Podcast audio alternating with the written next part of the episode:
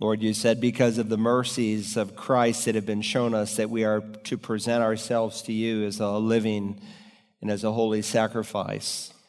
You admonished us not to be conformed to this world, but be transformed through the renewing of our minds. That was what we just sang to you, Father, that you would renew our minds, that we might even know and prove and test and exemplify that your will is indeed good and holy and perfect. Thank you that your will is found in your word. Thank you for your word. You said it is a lamp unto our feet and a light to our path. And thank you that you've given the Holy Spirit to help us when we're lost, to convict us and to show us our need.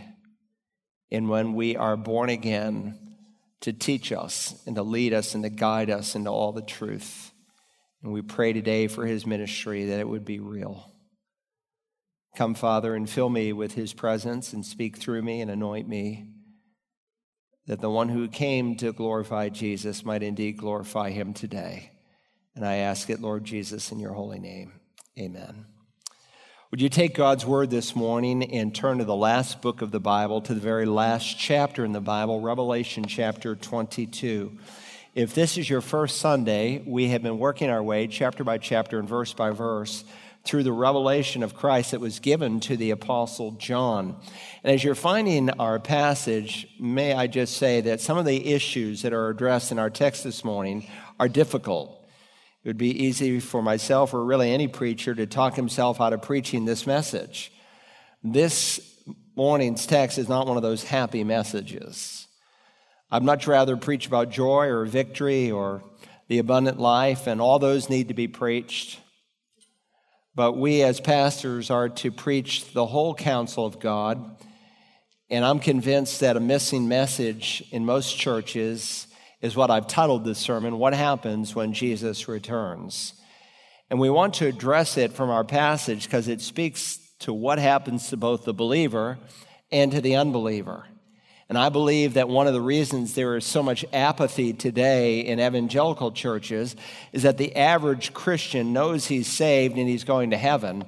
But what he doesn't really understand is that there is an accountability when he gets to heaven that he will have to give to Jesus.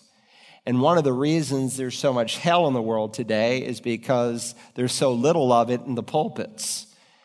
And so God's word is to be taught, not just that He is a God of love, but He is a God of wrath. And our message sounds the alarm for both the saved and the lost.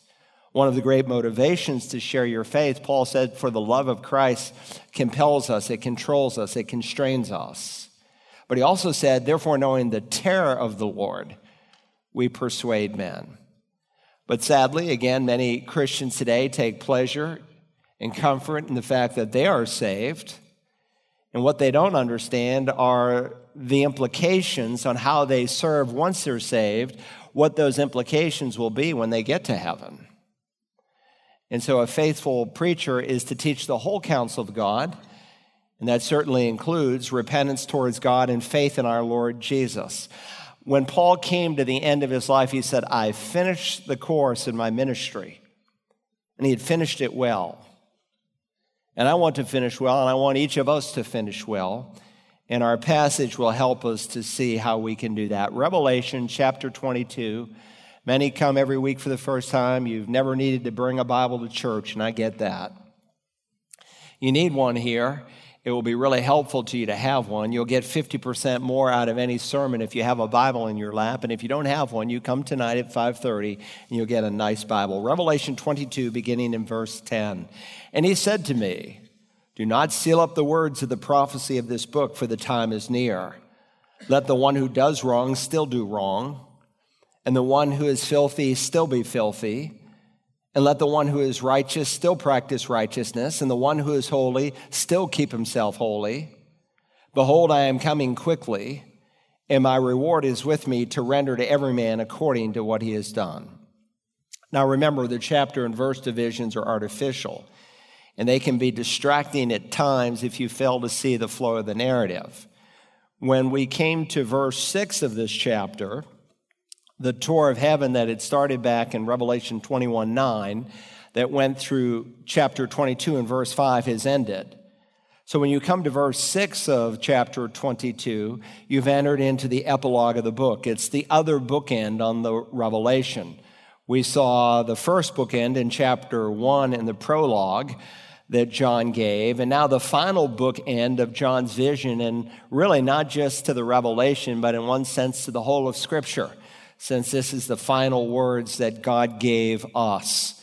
And we have here some words that are spoken by an angel by the Apostle John and by the Lord Jesus himself.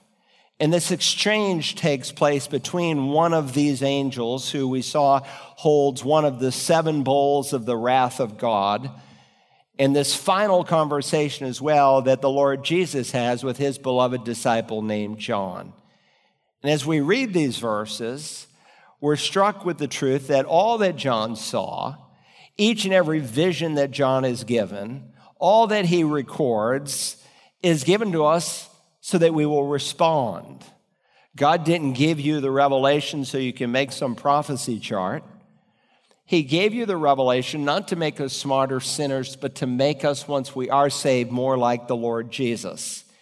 And there are two responses that John underscores in our verses. There's a note taking outline if you're new, there's a pen in the seat back pocket. First, I want us to see that Christ's return will settle who we will be. A day is coming when Jesus will come back, and when he returns, it will settle who we will be. Look again in verse 10. And he said to me, Do not seal up the words of the prophecy of this book, for the time is near. Now, John is commanded not to seal up this book, but he is to write it down so that you can read it, so that you can study it. And that's consistent with what we studied in Revelation 1:11, where John hears this loud voice from the throne of God that says, "Write in a book what you see and send it to the seven churches." And I find it interesting that what John is told to do is the exact opposite of what the prophet Daniel is called to do concerning his prophecy. John is told not to seal up the words of this prophecy, while Daniel is commanded to conceal, to seal up his prophecy. So, to understand really much of what John is saying, we have to go back to Daniel. So, take your Bible and turn to the book of Daniel. If you're new, Psalms are about dead center in your Bible, and scan to the right, and you will soon come to the book of Daniel. We studied Daniel before we did Revelation because they fit together like a hand in a glove. Daniel gives you the schematic for the whole book of Revelation. Go to Daniel chapter 12, and we want to focus on verse 4 of that chapter. But to understand verse 4, we need to understand its context. So we're going to start in Daniel chapter 12 in verse 1. All right, it sounds like you have it. Follow along. Look at verse 1 of Daniel 12. Now, at that time, Michael, the great prince who stands guard over the sons of your people, will arise. Michael, the great archangel, is pictured throughout the Bible as the protector of Israel. And Michael is mentioned four times in the scripture, and each time this archangel is mentioned, he is having some kind of an encounter, some kind of a battle with Satan himself. And so we're told here that Michael is the one who stands guard over the sons of your people. Now, since Daniel is a Jew, we can conclude that the sons of your people is a reference to the Hebrew people. Michael the archangel is guarding the nation of Israel, and a day is coming when he will arise. Now, we're not told specifically by the prophet Daniel what he's going to stand up and do. But God, if you remember, gave us divine commentary on this verse back in Revelation chapter 12. Let me just read that verse to you. Don't leave Daniel. And there was a war in heaven, Michael and his angels waging war with the dragon. And we studied that war in detail. During the time of the Great Tribulation, there's going to be a war in heaven, a war between God's holy angels, led by Michael, against God's demons, led by Satan, who is called the dragon. And the war will result literally in Satan and all of his fallen demons moving from the realm of the heavenly places where they will literally be physically on the earth. It's going to happen during the second half of the tribulation period. So, with that in mind, let me read Daniel 12 1 again. Now, at that time, Michael, the great prince, who stands guard over the sons of your people, will arise, and there will be a time of distress such as has never occurred since there was a nation until that time. Now, the specificity of that time is given through other scripture. Here's a chart just to refresh your memory. As you can see, right in the middle of this seven year period called the time of Jacob's trouble, we call it often the Great Tribulation though the second half is specifically greater in its force. But right in the middle of this seven year period that Daniel spoke of in the ninth chapter, that the revelation as well divides into two halves, there's two key events that happen. One is called the abomination of desolation, and the other is this war in heaven that we just mentioned. The abomination of desolation is when the Antichrist goes into the temple of God and he says that he is God in human flesh. Now, if Jesus went into the temple of God and said he was God in human flesh, it would be totally appropriate because he is God in human flesh. But there is one who is coming who is going to mimic the Lord Jesus, who will come in the place of the Lord Jesus, who will claim to be God, and the Jews will know it is impossible that he could indeed be the Messiah because with that event, he will commit an act of idolatry. And God's revelation would not contradict itself. There's a statue in the temple that will literally, physically, actually speak. And when this event happens right in the middle, literally, tribulation like the world has never seen is going to unfold. Jesus describing it, he said, Therefore, when you see the abomination of desolation, which was spoken of through Daniel the prophet, standing in the holy place, let the reader understand. Let those who are in Judea flee to the mountains. And many believers will die during this period of time. But many of the Jews who are going to be poring over the Olivet Discourse in Matthew 24 and 25 will heed Christ's advice. How do I know? Because Revelation 12 tells us. They will flee into the wilderness and God will supernaturally protect them. And so, what I've just described here for you takes place when Michael the archangel stands up, the abomination of desolation is happening on the earth, and in heaven there's a war. And when that event happens, the trumpet and bowl judgments will unfold. Remember, we studied that. When they begin to unfold, there's 30 minutes of silence in heaven. Just before the first trumpet sounds, people are able to see in the trumpets and in the bowls all the judgments that are going to come. Unlike the seven seal judgments, they were unwrapped one at a time. But in the seven trumpets, you will have the seven bowls. And when they see what is about to follow in the next three and a half years, it just takes their breath away. There's silence in heaven. And so, reading further into Daniel 12 and verse 1, and there will be a time of distress, such as has never occurred since there was a nation until that time. And at that time, your people, everyone who is found written in the book, will be rescued. This will be an unprecedented time in Israel's history and really in world history. Uh, this is a time that Moses spoke of all the way back in Deuteronomy chapter 4. Let me read to you Deuteronomy 4 and verse 30. When you are in distress, and all these things have come upon you in the latter days. Moses uses this term like the Old Testament prophets to describe that time right before Messiah rules and reigns and establishes his kingdom on the earth. In the latter times, you will return to the Lord your God and listen to his voice. So he's speaking of these latter days, this great time of distress, and God is going to use it to turn the Jewish people, who for the most part are in total unbelief today concerning Jesus, they're going to believe in Jesus. Jeremiah said it this way in Jeremiah 30 and verse 7 Alas, for that day, this tribulation day, is great. There is none like it. And it is the time of Jacob's distress or trouble, but he will be saved from it. Listen to how the prophet Joel describes this time frame. A day of darkness and gloom, a day of clouds and thick darkness. As the dawn is spread over the mountains, so there is a great and mighty people. There has never been anything like it, nor will there ever be again after it. And so, concurrent with what God the Father revealed in the Old Testament, God the Son consistently says in Matthew 24, 21, For then there will be a great tribulation.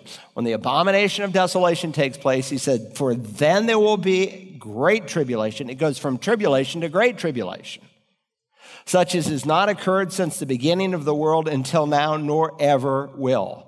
So Matthew 24 is a virtual quote from Daniel 12:1. And there will be a time of distress such as has never occurred since there was a nation until that time. Jesus, speaking of this unprecedented time, said this And if those days had not been cut short, no one would be saved. But for the sake of the elect, those days will cut short no one would physically be able to survive to be saved during this seven year period had not God at some point put an end to it. And so Daniel speaks of those who will survive the tribulation here. And he said, And at that time, your people, everyone who is found written in the book, will be rescued. Now, the book that he is speaking of is mentioned throughout the Old and New Testaments. We often refer to it as the book of life or the Lamb's book of life. And in the book of life are the names of everyone who looks to God and the salvation that he has provided through the Lord Jesus. Now, if you put Daniel's statement together with other New Testament passages, we learn that when Jesus comes back, those who get saved during the Great Tribulation, those who survive will enter the coming kingdom. They will be saved for the kingdom. And we will see in a moment those who die, they will be raised. And when they are raised, tribulation saints, so won't Old Testament saints be raised. Paul described that when the Lord comes back, it's going to be a time of great blessing, but it is also going to be a time of great horror. Listen to what he said in 2 Thessalonians 1. When the Lord Jesus shall be revealed from heaven with his mighty angels in flaming fire, this is the visible return of Christ to the earth, what we call the second coming. What's he going to do? He's going to be dealing out retribution to those who do not know God and to those who do not obey the gospel of our Lord Jesus. These will pay the penalty of eternal destruction away from the presence of the Lord and from the glory of his power. When he comes to be glorified in his saints on that day and to be marveled at among the, all who have believed. And our testimony to you was believed. So this time, just like Daniel says, for some will be a time of great blessing, but for other people, a time of great horror. Let's read verse 2 again as we set the context. Many of those who sleep in the dust of the ground will awake, these to everlasting life, but the others to disgrace and everlasting contempt. Daniel is describing that both believers and unbelievers who have died will be raised up from the dead. Now, he's not dealing so much with the timing of the event as he is dealing with the kind of resurrection. Just like Jesus in John 5, he says, An hour is coming when all will hear the voice of the Son of Man. Some will come to a resurrection of life, others to a resurrection of judgment.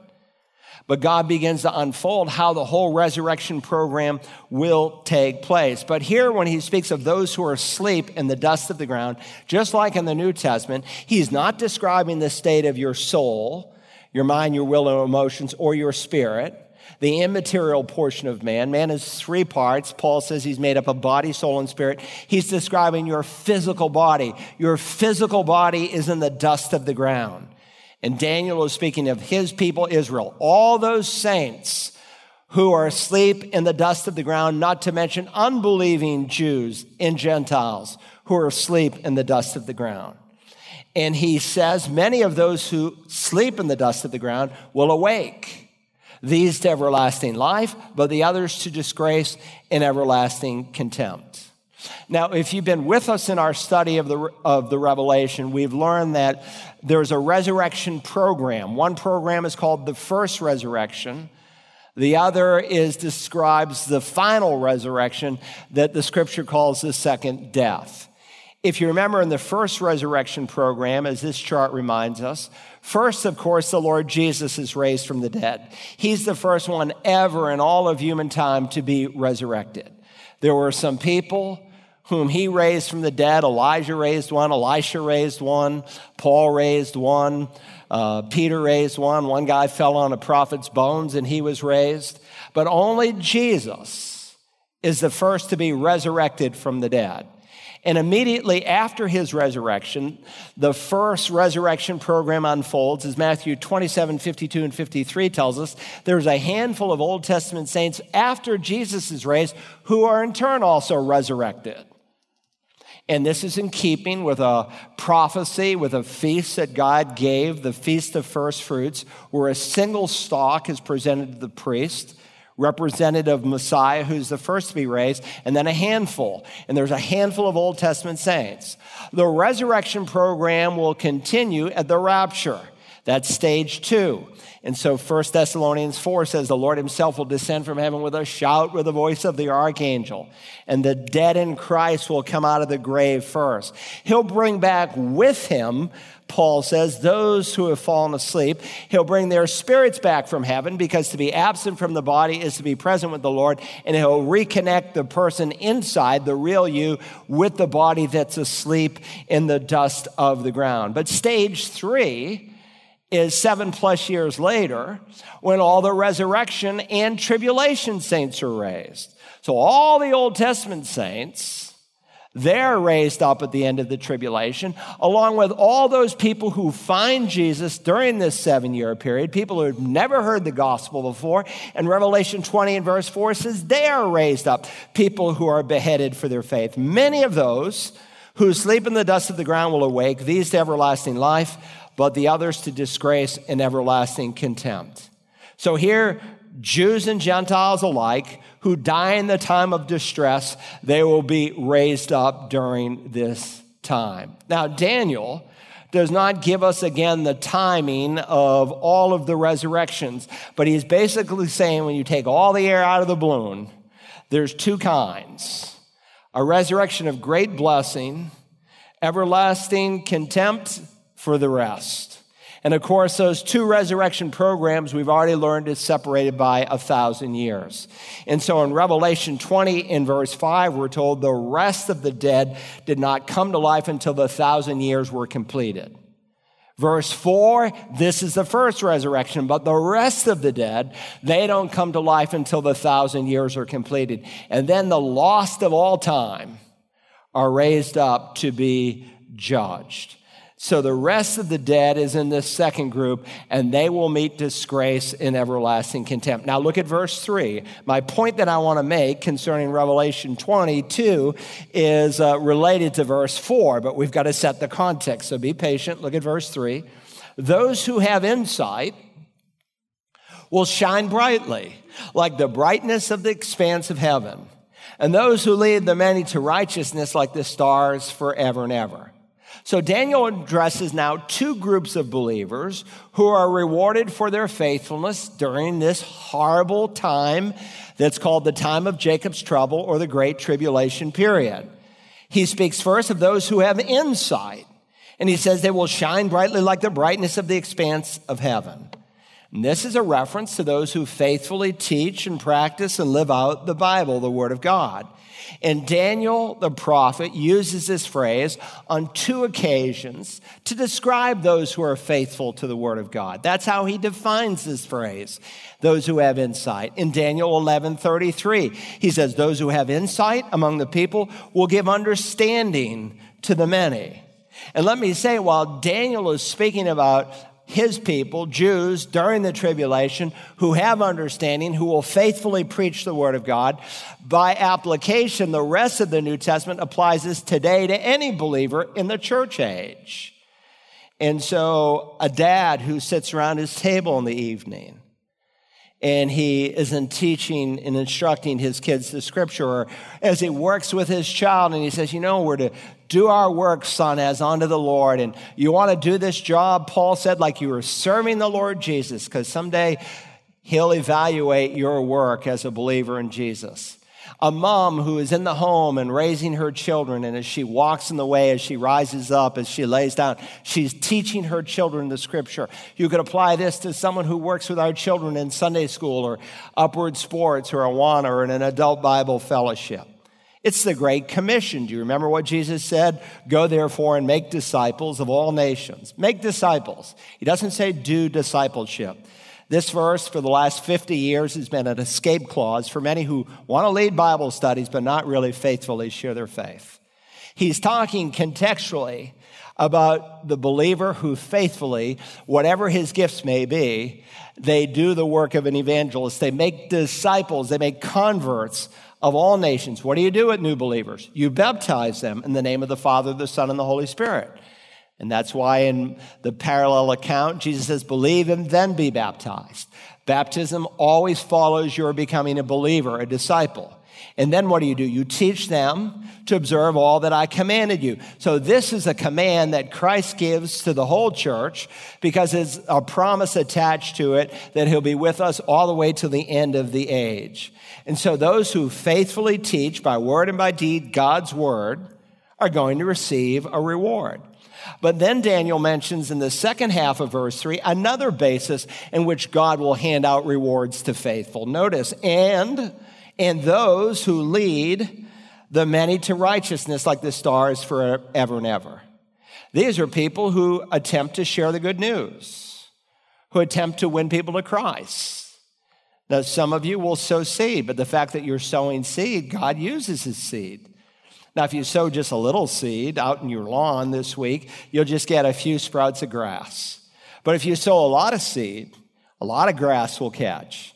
And if you show, sow a lot of evangelistic seed, you'll see sooner or later some people that will come to Christ. You'll either see them come to Christ through the seed that you've planted, or you might even harvest the seed. And with all my heart, I believe that if you faithfully month after month, year after year, share your faith, you will eventually see someone through your personal witness bow their head and receive Jesus as Lord. And so, in both these groups, those who teach and those who win people to Christ, notice they're compared to the expanse and the stars. They will shine brightly like the brightness of the expanse of heaven, and those who lead the many to righteousness. The brightness of the sky above, the stars, they're often depicted in Scripture of someone who is rewarded with a high position, who's given greater responsibility. And we learned already that during the reign of the Messiah, when he reigns on the earth for a thousand years, not to mention in the eternal state, there will be degrees of reward. Uh, this is, by the way, if you've not taken the discovery class, this might be worth considering. It's topic number seven in the discovery class. Uh, they spend three weeks on it, and it deals with the rewards that believers get when they get to heaven. And they are described in terms of crowns, but let me at least briefly touch on them. There's what the Bible calls the imperishable crown. And this is the person, the believer, who is willing to consistently to die to self, to sinful nature. And God will reward him for that. Then there's the crown of rejoicing. I've dubbed it here the evangelistic crown. And Daniel is mentioning this here in Daniel 12 of those people who faithfully share their faith. God will reward them for that. And wouldn't you expect it? If the Son of Man has come to seek and to save that which is lost, he will reward and honor the person who's doing what he's come to do. Then there's what the Bible calls the crown of life. James, the apostle, addresses this crown, and it's the person who faithfully perseveres through trials. Then there's what we call the crown of righteousness, or I've called it here the expecting crown. And it's the person who is rewarded because he is longing, he is expecting the return of Jesus from heaven. Do you know that God rewards you if you are longing for Christ's return? You say, why would he do that? It's obvious. Paul says, all that look for his return, purify themselves as he is pure. John teaches the same thing. Then there's the crown of glory. What's the crown of glory? It's the shepherd's crown in 1 Peter 5. The pastor who faithfully teaches God's word. And by extension, the Christian, since we are all given that responsibility in Hebrews 5, who also faithfully teaches what he is learning. And these crowns, as we studied in Revelation 4, aren't going to be worn on our heads. The elders take those crowns and they cast them at the feet of the Lord Jesus. And so, those who have insight, we might call these wise people. Those who have insight will shine brightly. Those who have insight in that they are taking the word of God and as God gives them ministry, they share it with people. Not to mention, they share the gospel with the unbeliever.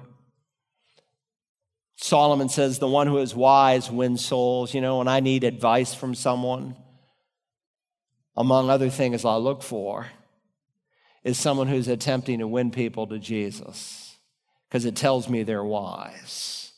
It's well been said that if you want to plant something that will last for a year, then plant a flower. If you want to plant something that will, that will last for a lifetime, potentially plant a tree. But if you want to plant, plant something that will last forever and ever and ever and ever and ever, then plant the gospel seed in someone's heart. Those who lead the many to righteousness will shine, he says, like the stars forever and ever. Now we come to the verse that I wanted to get to. And it's essential that we understand this verse because it will help us to understand why John is given the opposite advice. John is told, we just read it in Revelation 22:10, do not seal up the words of the prophecy of this book. We're here in Daniel 12 and verse 4, but as for you, Daniel, conceal these words and seal up this book until the time of the end. Then he says, many will go back and forth and knowledge will increase.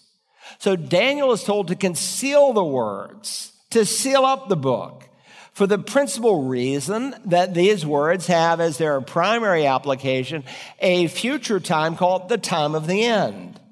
Now, the sealing does not mean that these truths are hidden, but simply that they are later revealed in terms of their fullest meaning.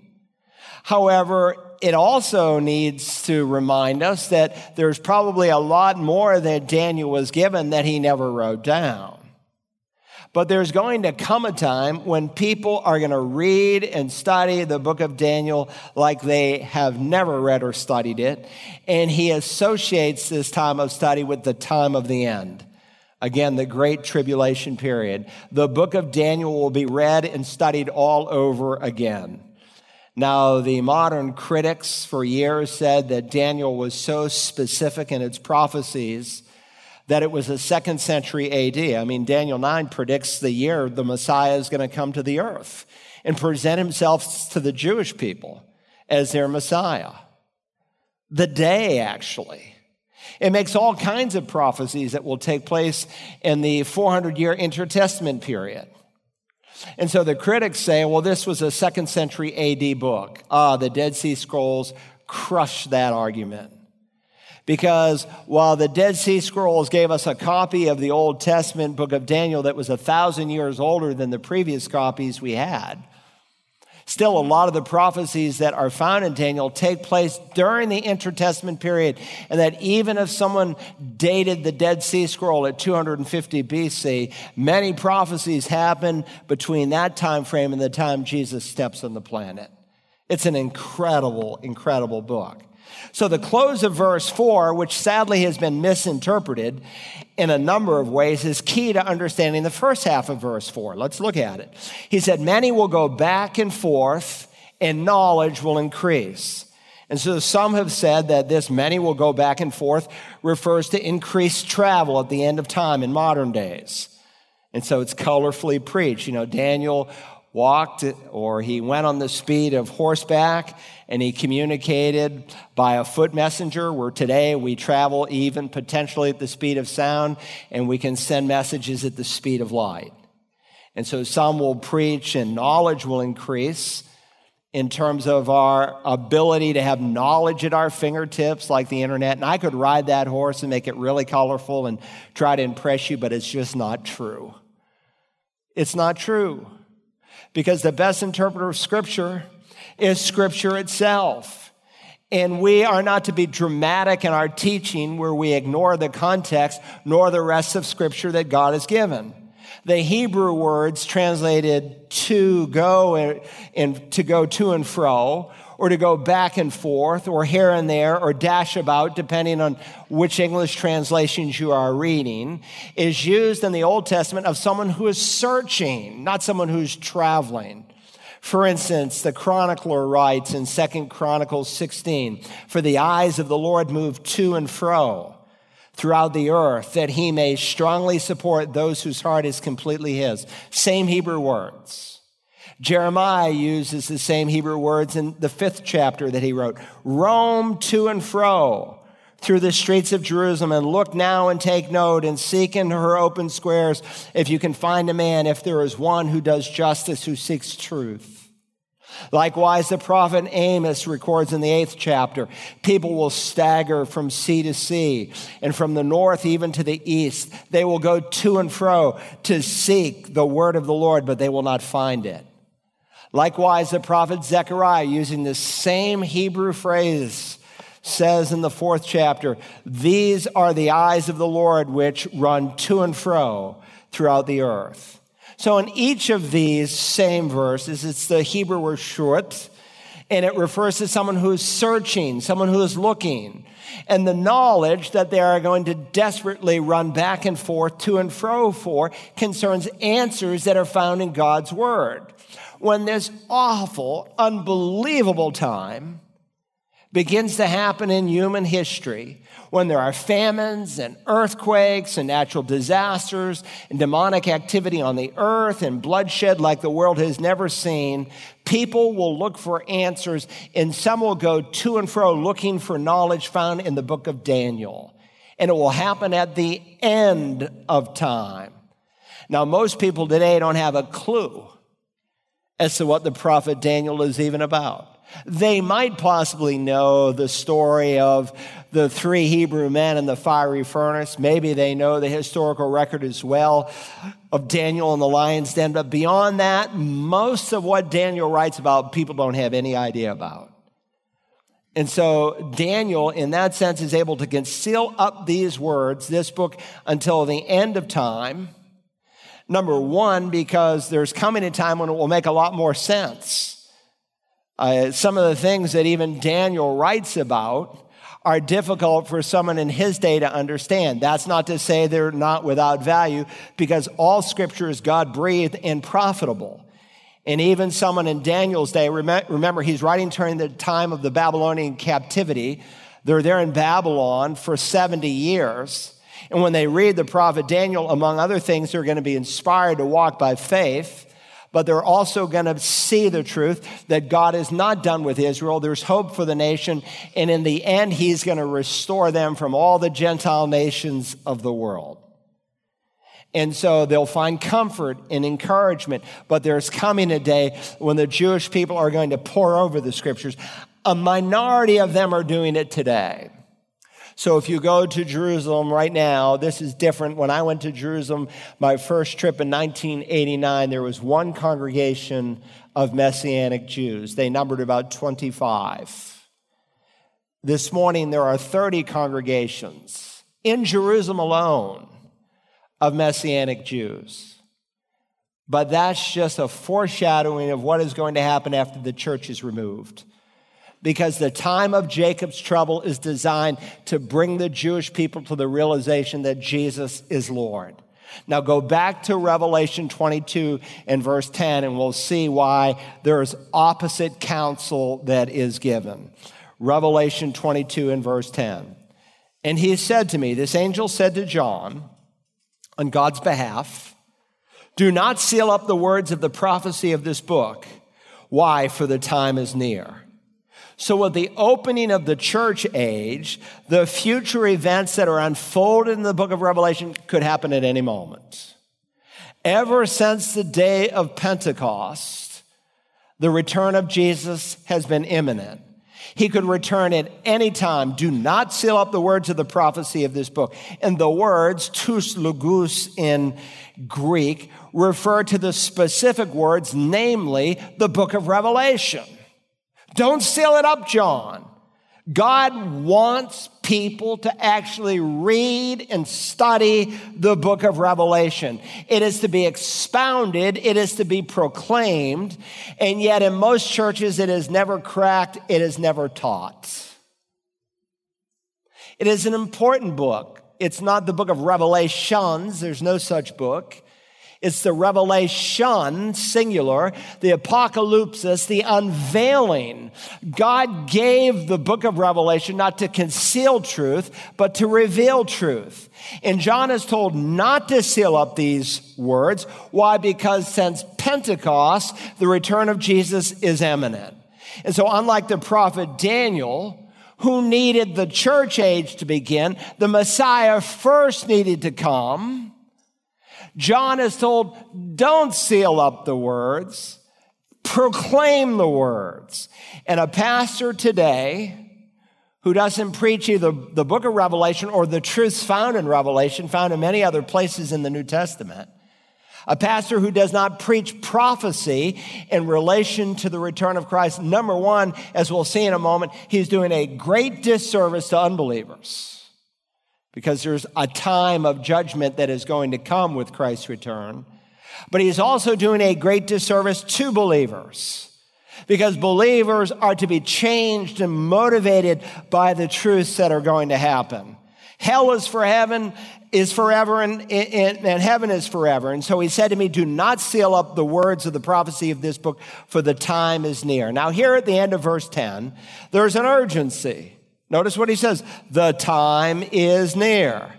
That is, the end time events are right around the corner. You say he wrote that 2,000 years ago. Yes, he did, and it's been near ever since the ascension of Christ because there's never, ever been a single prophecy that has needed to be fulfilled for the catching up of the church. All kinds of prophecy. Israel had to be in the land.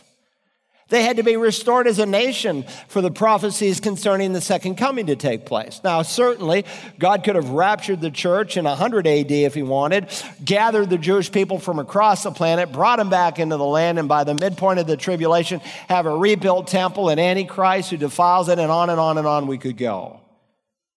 But God said, in the latter days, he would gather the Jewish people from the four corners of the earth and so today in Israel, there are Jewish people from over 100 nations that are present. When would that happen? Ezekiel said the gathering would take place at the end of time.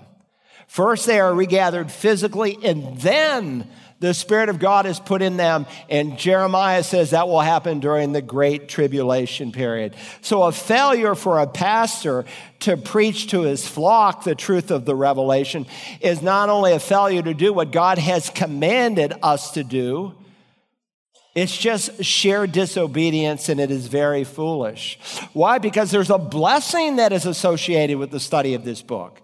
Blessed is he who reads and those who hear the words of the prophecy and heed the things which are written in it.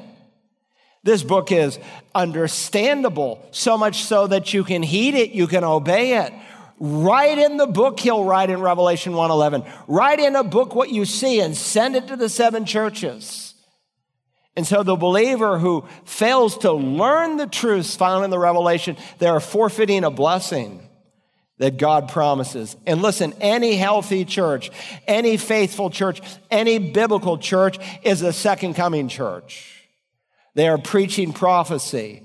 And so when Paul writes to one of the healthiest churches in all the New Testament, the church at Thessalonica, he describes how you turn to God from idols to serve a living and true God and to wait for his son from heaven whom he raised from the dead, that is Jesus, who rescues us from the wrath to come. They were a healthy, growing, caring church because they were an expectant church. They were waiting for the return of Jesus from heaven. In Revelation 22 and verse 10, among other things, it is a command to expound what God has said. You should be teaching your children at home that Jesus is coming back. You need to tell them that someday they will give an account to him. You need to teach it in your Awana classes, in your upward sports classes, in your Sunday school classes, in your ABFs. Now you say, when are you going to get to the outline? I'm getting there. when Jesus comes, he is going to settle who we will be, and who we will be will unfold in two groups. The first group is the lost, will be forever unrighteous. The lost will be forever unrighteous. Notice verse 11 let the one who does wrong still do wrong and the one who is filthy still be filthy. Now, John is making a clear connection between what he just said in verse 10 and what he says in verse 11.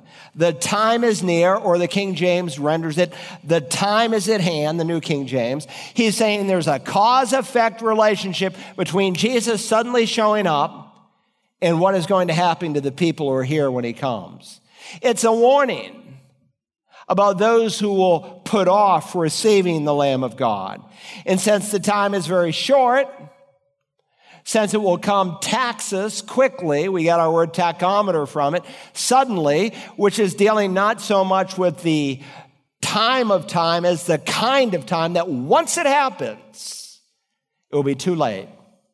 You say, well, does this verse, when he says, let the one who does wrong still do wrong, let the one who is filthy still be filthy, does it suggest that God doesn't want people to repent and to change their ways? No, that would go against the whole tenor of what we've studied already in the Revelation, not to mention the rest of Scripture. No, the angel's statement here in verse 11 needs to be understood in light of the previous statement, Behold, I come quickly, and the statement, For the time is near.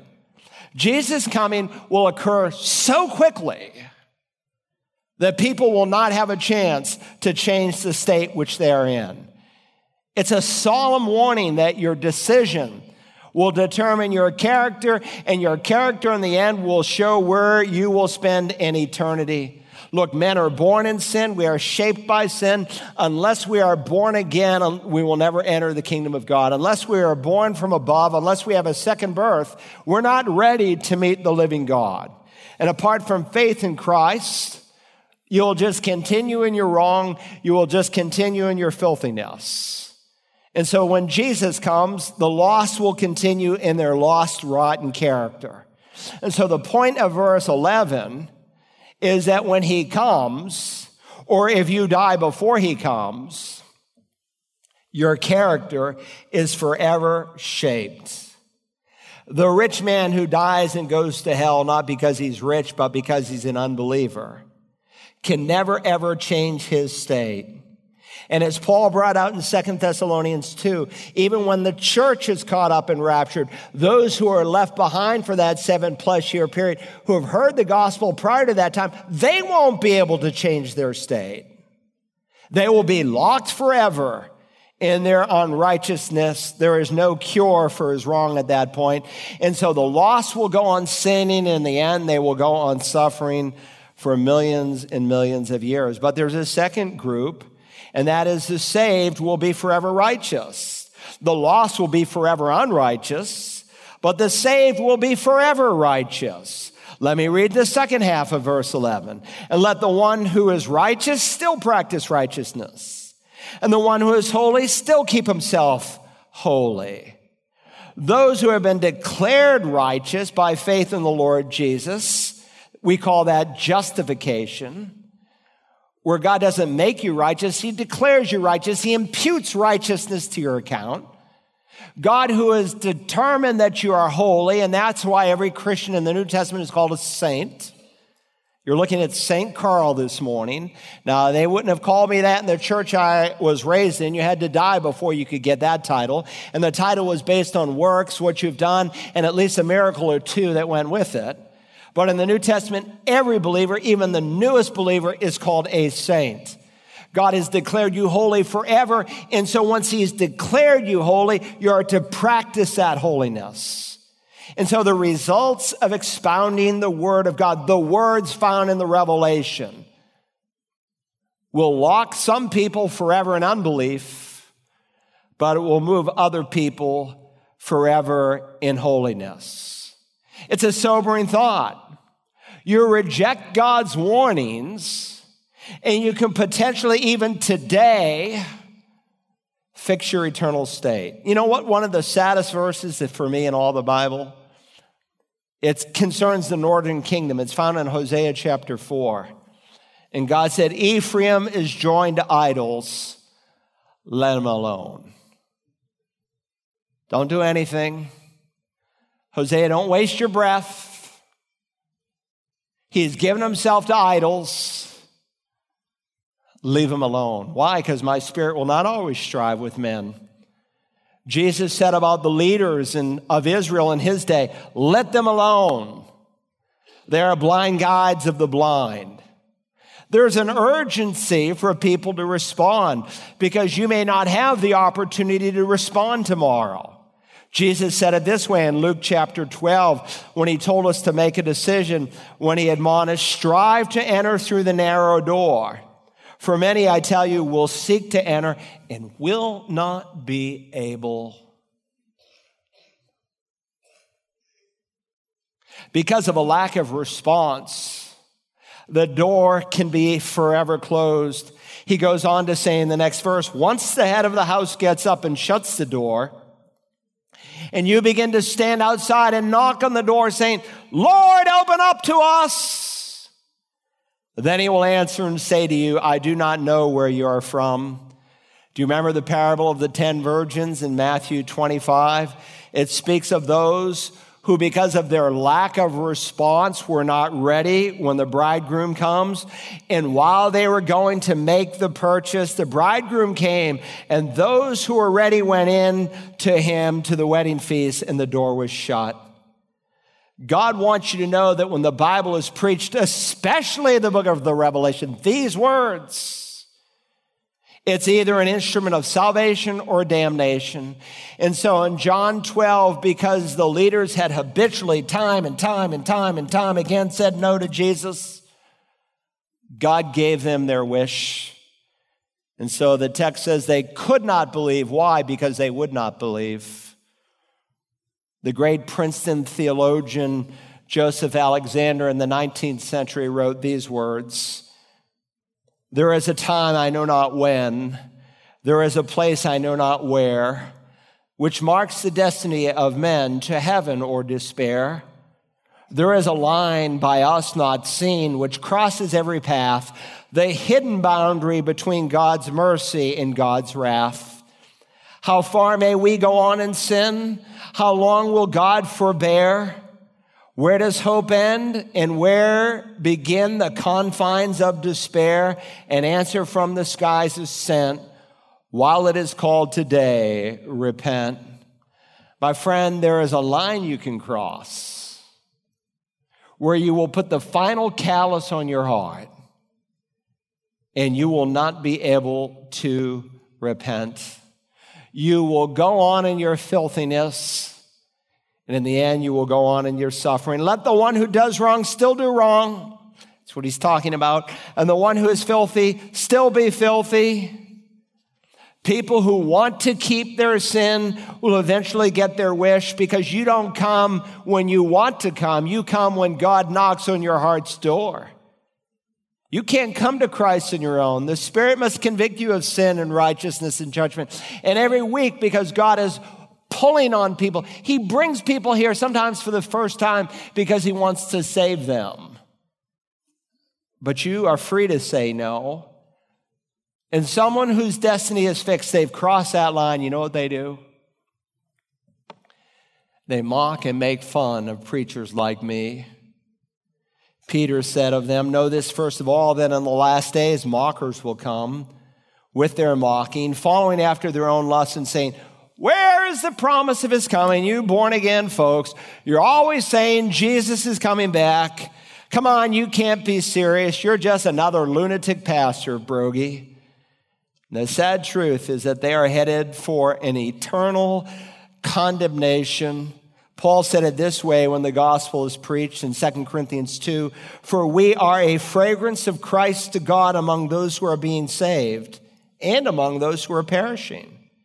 To the one, those who are being saved, an aroma from death to death. To the other, an aroma from life to life. And who is adequate for these things? So, on the one, to those who are lost, we're an aroma of death to those who are responsive, we are an aroma of life. Let me put it in modern nomenclature. Are you kidding, Pastor Carl? What you are preaching to me today stinks.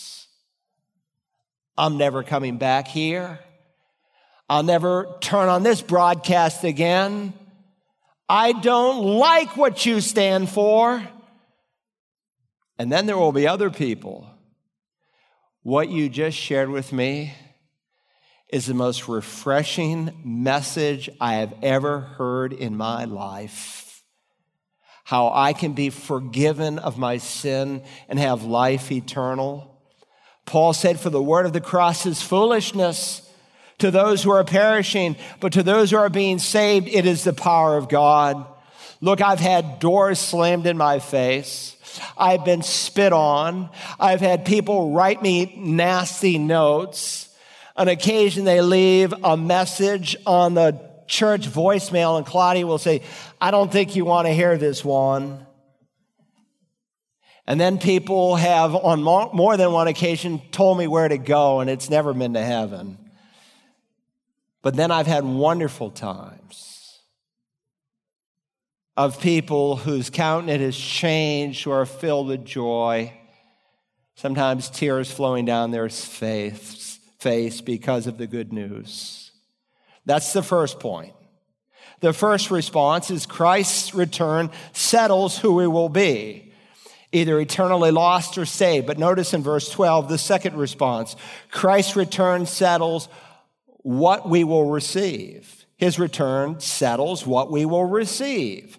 And so in verse 12, notice he first says, Behold, I am coming quickly. This is the fifth time in the Revelation he said, I am coming quickly. It means soon or shortly. Again, it is dealing not so much with the time of time, but the kind of time that once the events start, they will happen very, very quick. And we've seen that with the seal, bowl, and trumpet judgments. Every generation, though, is to be expectant. They are to be watching. They are to be ready, which is why Paul said in 1 Thessalonians 1 and verse 10 that we are to wait for his Son from heaven, whom he raised from the dead, that is Jesus, who rescues us from the wrath to come. Jesus would say here, I'm coming quickly. In other words, be ready. It could happen at any moment It could happen before this sermon is over. You need to be ready because when I come, I will come suddenly, quickly, unannounced. Let's read all of verse 12. Behold, I am coming quickly, and my reward is with me to render to every man according to what he has done. Now, as the context brings out, he is dealing with rewards to two kinds of people those who go on in their filth to those who go on in their holiness. So, first, the lost will receive their just reward the lost people of this world will receive their just reward. Again, according to the context, it's a mixed blessing because he'll reward every man according to his works, as we already studied in chapter 20. My reward is with me to render to every man according to what he has done. Those who know Jesus, it will be blessing. To those who don't, it will spell their eternal doom. Now, we've seen this phrase, and it's a phrase that's repeated throughout the scripture that God rewards us according to what we have done. So let's be clear on what that means and what it doesn't mean. Let me refresh your memory. Go back just a page or two in your Bible to Revelation chapter 20. Revelation chapter 20. Twice over in the 20th chapter, he uses the same phrase that people are judged according to their deeds. Now, in chapter 20, of course, if you remember, in verses 11 to 15, he's dealing with the lost of all time. And we read here in verse 12, and I saw the dead, the great and the small, the big shots and the little shots, the well knowns and the unknowns, standing before the throne, and books were opened and the dead were judged according to the things which were written in the books. How? According to their deeds. Look again in verse 13.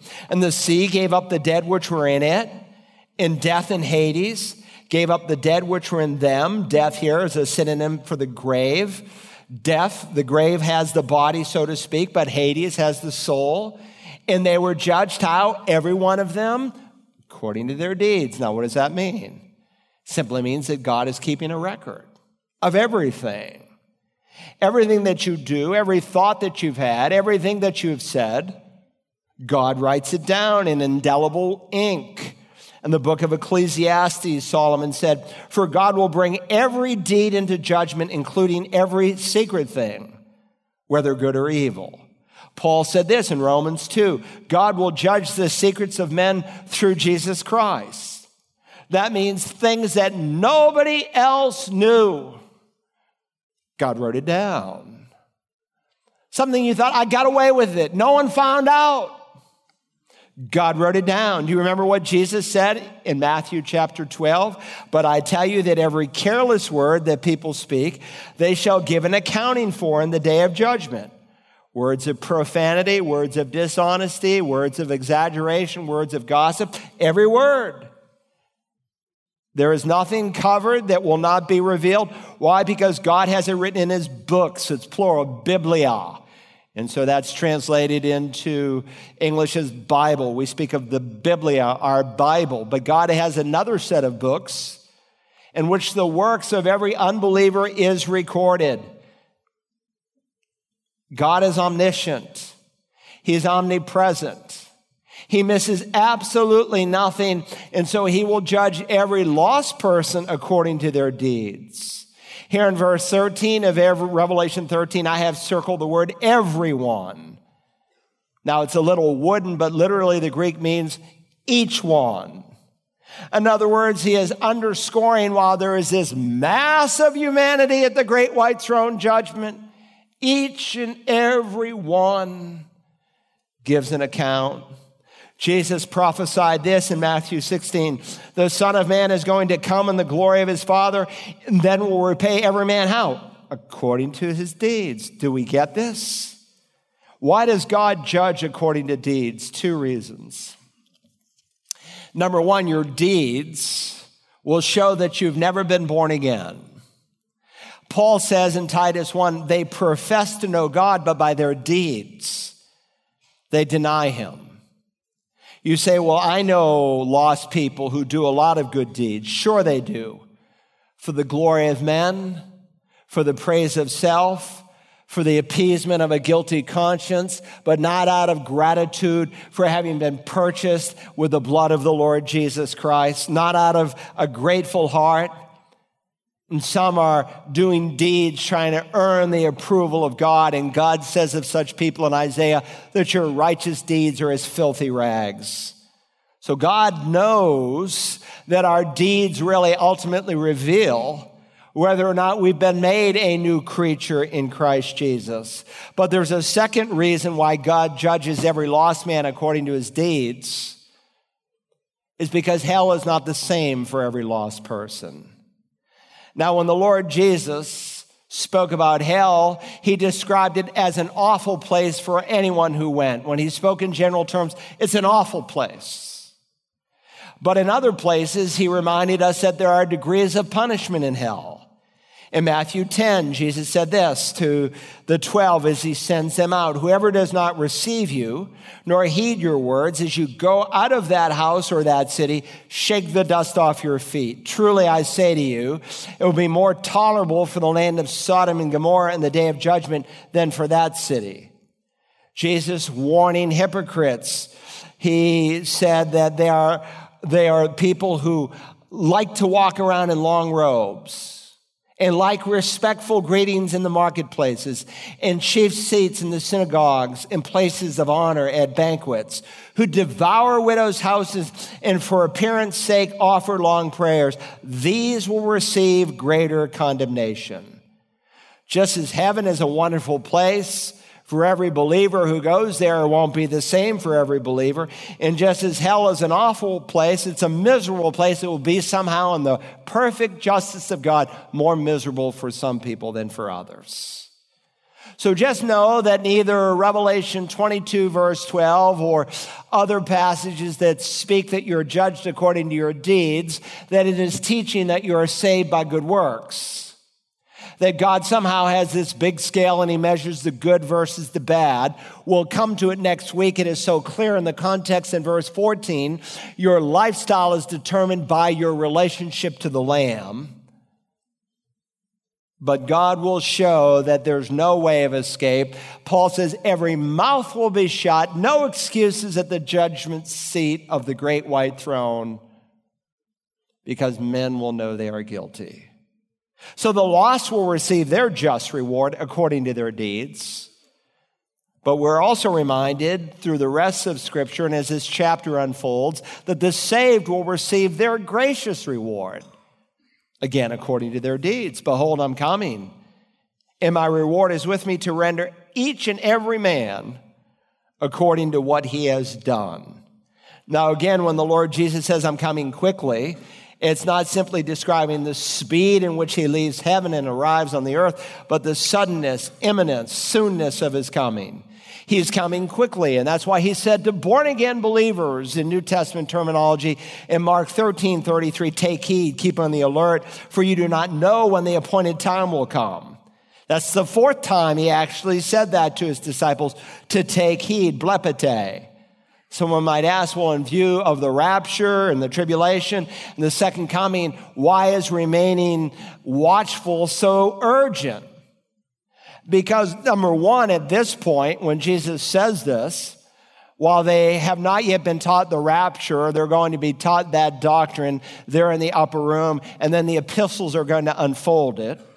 It's a mystery. It was something that was in the Old Testament. It was concealed, but it is now fully revealed. It's there in type. Now we look back and we can see it in full. Guys like Enoch, who suddenly is gone. Then judgment comes a short time later through the great flood. The church will be caught up. Then the tribulation will come. And just as Noah entered into a brand new world, we, when Jesus comes back at the second coming, will enter into a brand new world with him but they at least understand, based on what Daniel had revealed, that they were seven plus years away from Messiah's kingdom. Now, understand who Jesus gave the Olivet Discourse to. He is reaching out to a handful of his apostles. Here's a chart to help us remember the order of events. The rapture happens first. We're caught up. And so from the Latin Bible, we get the word rapture translating harpazo, for we shall all be caught up. We meet the Lord in the air.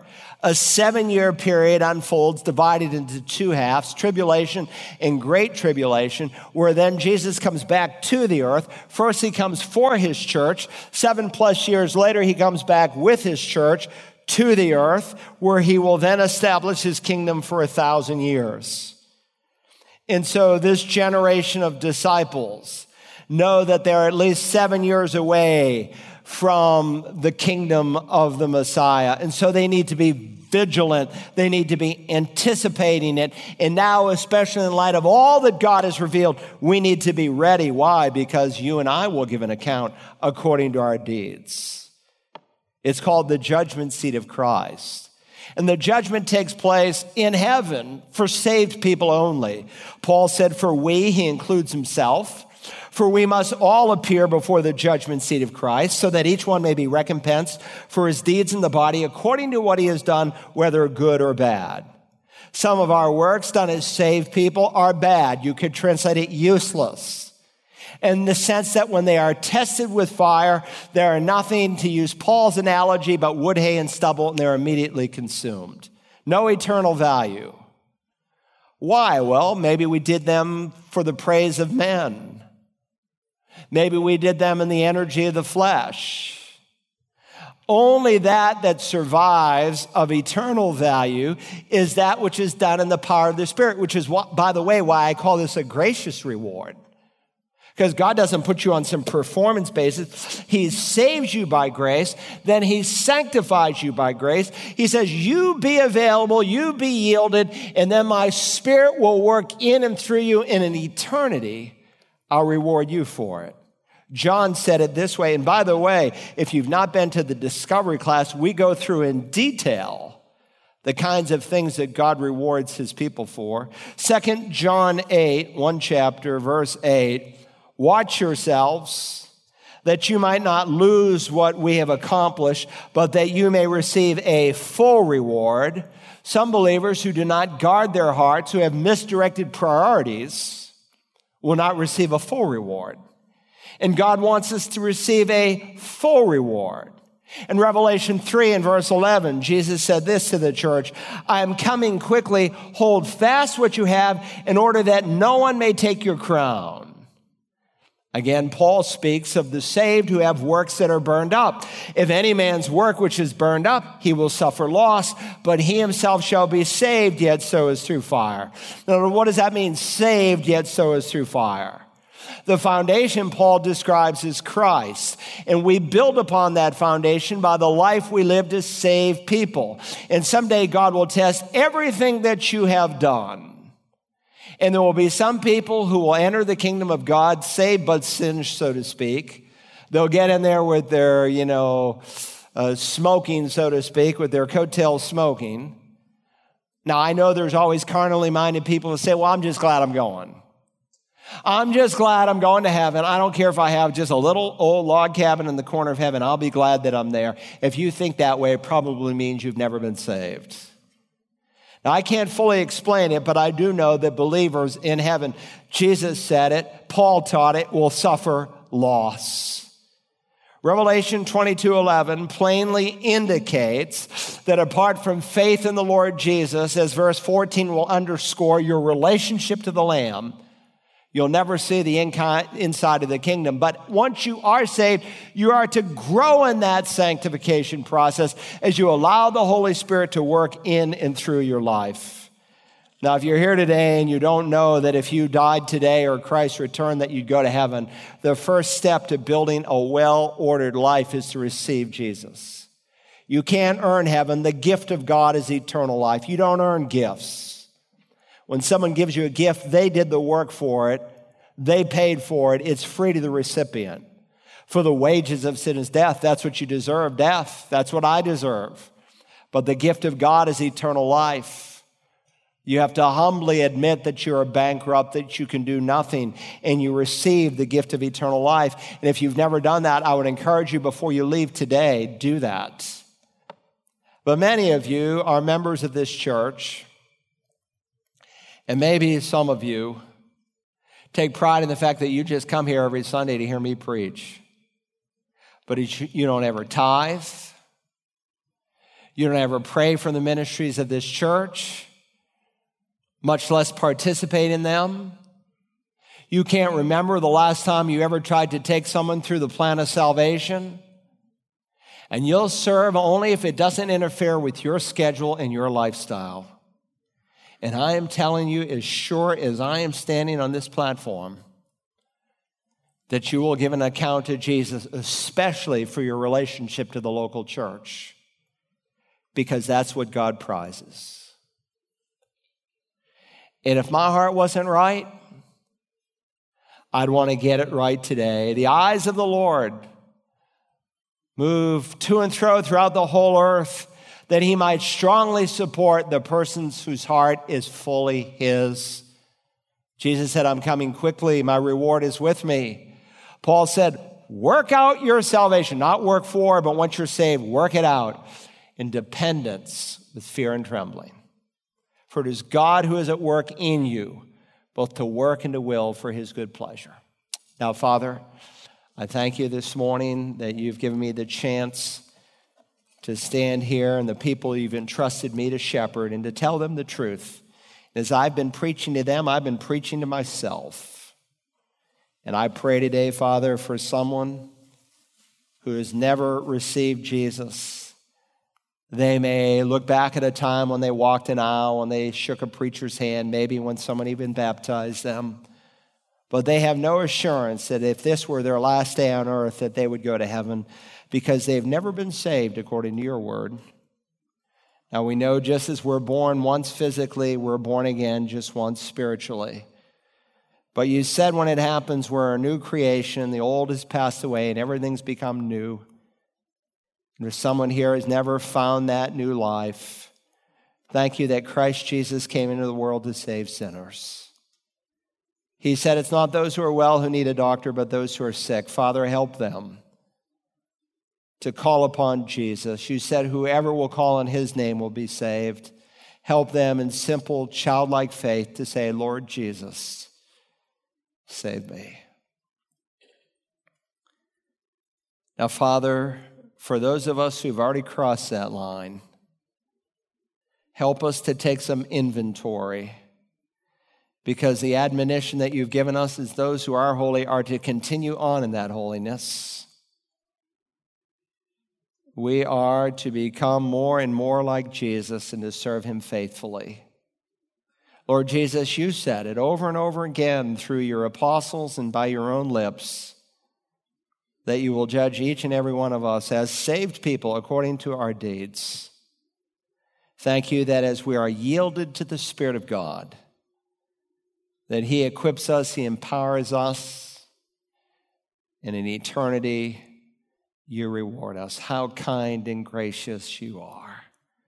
We love you, our Father. May our love exemplify itself in our obedience all the more. We ask it in Jesus' name. Amen.